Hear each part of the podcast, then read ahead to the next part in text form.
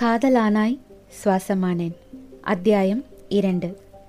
நம்மை சுற்றி அடர்ந்திருக்கும் பஞ்சபூதங்களின் அலைவரிசைகள் பல சந்தர்ப்பங்களில் நம் மனதோடு உரையாடக்கூடும்.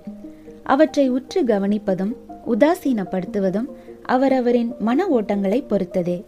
சந்தோஷ் பெரிய அளவில் சென்டிமெண்ட்டுகளில் ஆர்வம் இல்லாதவன் எனினும் சில சமயங்களில் மிகச் சரியாக இருக்கிறதே என மனதின் இன்டியூஷனை உணர்ந்திருக்கிறான்.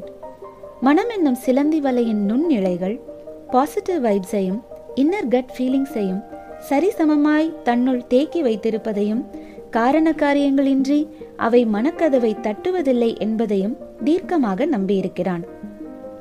அப்படித்தான் இம்முறை நிலாவின் வருகையை அவை ஆத்மார்த்தமாக அறிவித்திருக்க தலைகால் புரியாதவனாய் வாசலுக்கும் வீட்டிற்குமாய் அலைந்து கொண்டிருந்தான் சந்தோஷ். சந்தோஷின் அப்பாவோடு உடன் பிறந்தவர்கள் ஒன்பது பேர். ஒவ்வொருவரும் திருமணமாகி குழந்தைகளோடு வெவ்வேறு ஊர்களில் வசித்தாலும் வீட்டில் ஒரு விசேஷம் என்றால் அனைவரும் ஒன்று கூடி விடுவர். இம்முறை சந்தோஷின் தாத்தா பாட்டியின் திருமண நாளை பொன் விழா ஆண்டாக சிறப்பிக்க அனைவராலும் முடிவு செய்யப்பட்டு அதற்கான ஏற்பாடுகள் நடைபெற்று கொண்டிருந்தது. சந்தோஷிற்கு ஆறு அத்தைமார்கள் இரண்டு சித்தப்பாக்கள். சந்தோஷின் அப்பாதான் அனைவருக்கும் மூத்தவர் என்பதால் எல்லோரையும் வரவேற்று உபசரிப்பதில் மும்முரமாயிருந்த அம்மாவிடம் சென்றவன் என்னம்மா என் நிலா வந்துட்டான்னு அந்த இயற்கை கூட சாட்சி சொல்லிடுச்சு. ஆனா அவ இன்னும் என் கண் முன்னாடி வரமாட்டேங்கிறாளே என அங்கலாய்த்தான். மெதுவா பேசு சந்தோஷ். அப்பா காதுல விழுந்துற போது என்னதான் அமுதா அத்தைய அப்பா இன்வைட் பண்ணியிருந்தாலும் அவங்க மேல உள்ள கோபம் அப்பாவுக்கு இன்னும் அப்படியே தான் இருக்கு. பார்த்து நடந்துக்கோ. என்ற அம்மாவின் அறிவுரை சந்தோஷின் காதில் விழுந்தாலும் அவன் அதை கவனிப்பதாய் இல்லை.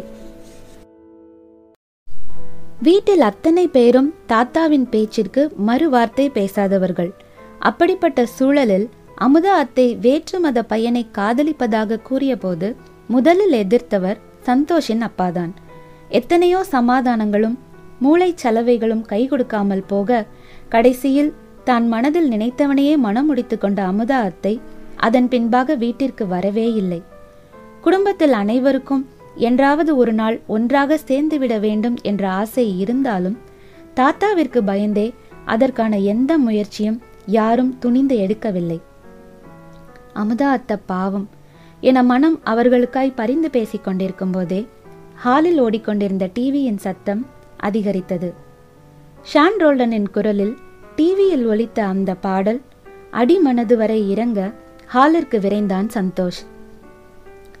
அவன் வீட்டிற்குள்ளே எங்கிருந்தாலும் ஓடி வருவான் என்பதை எதிர்பார்த்து காத்திருந்ததைப் போலவே அவன் வந்ததும் சிரிப்பை அடக்க மாட்டாமல் அவனை ஏற இறங்க பார்த்தாள் சந்தோஷின் அக்கா ஆனந்தி.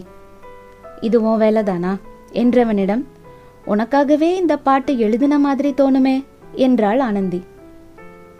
சந்தோஷ் தனது கற்பனை தேவதையை முதன் முதலாக நேரில் சந்தித்ததிலிருந்து இன்று வரை நிகழ்கின்ற அனைத்தையும் முழுதாக அறிந்தவள் அவனது அக்கா ஆனந்தி மட்டுமே.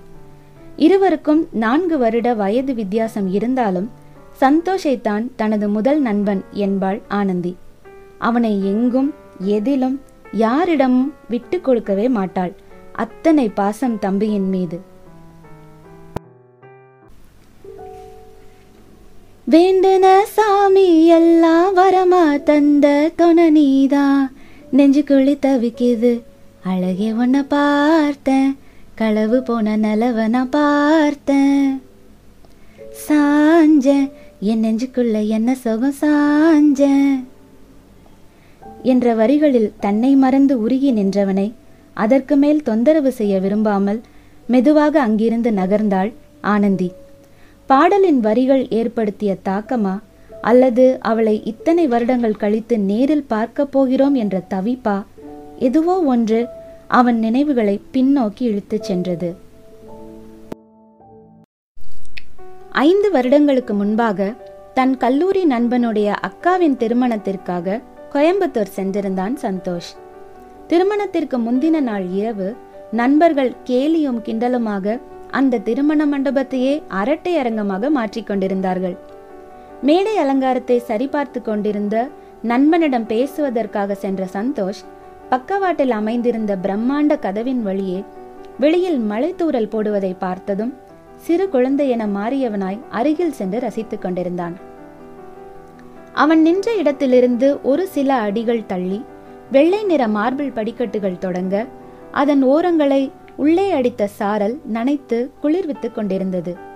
மிக பிடித்த பாடலொன்றை ஹம் பண்ணியவாறே தன் கால் தடம் பதித்து ஒவ்வொரு படியாக துள்ளி மேலே ஏறிச் சென்றவன் படிக்கட்டுகளின் வளைவின் இடப்புறம் தெரிந்த ஜன்னலின் விஸ்தாரம் நிலவின் ஒளியை பிரதிபலிக்க அக்காட்சியை தன் கைபேசியின் கேமராவிற்கு தீனியாக்க எத்தனித்தான். சந்தோஷ் நீ கலைஞண்டா என மார்த்தட்டி கொண்டவன் தான் எடுத்த புகைப்படத்தின் அழகை ரசிக்க முற்பட்ட போதுதான் கவனித்தான். ஜன்னலை தாண்டி தெருமுனை வரை புகைப்படத்தின் எல்லைக்குள் மூச்சு முட்ட நிறைத்திருந்த கேமரா அவளையும் சேர்த்து காட்சிப்படுத்தி இருந்தது கண்களை கசக்கிவிட்டு மீண்டும் அப்புகைப்படத்தை உற்று நோக்கியவன் மலைத்தூரலின் நடுவே மின்னல் கீச்சென தெரிந்தவள் பெண்ணா இல்லை நிலவா என குழம்பி போனான்.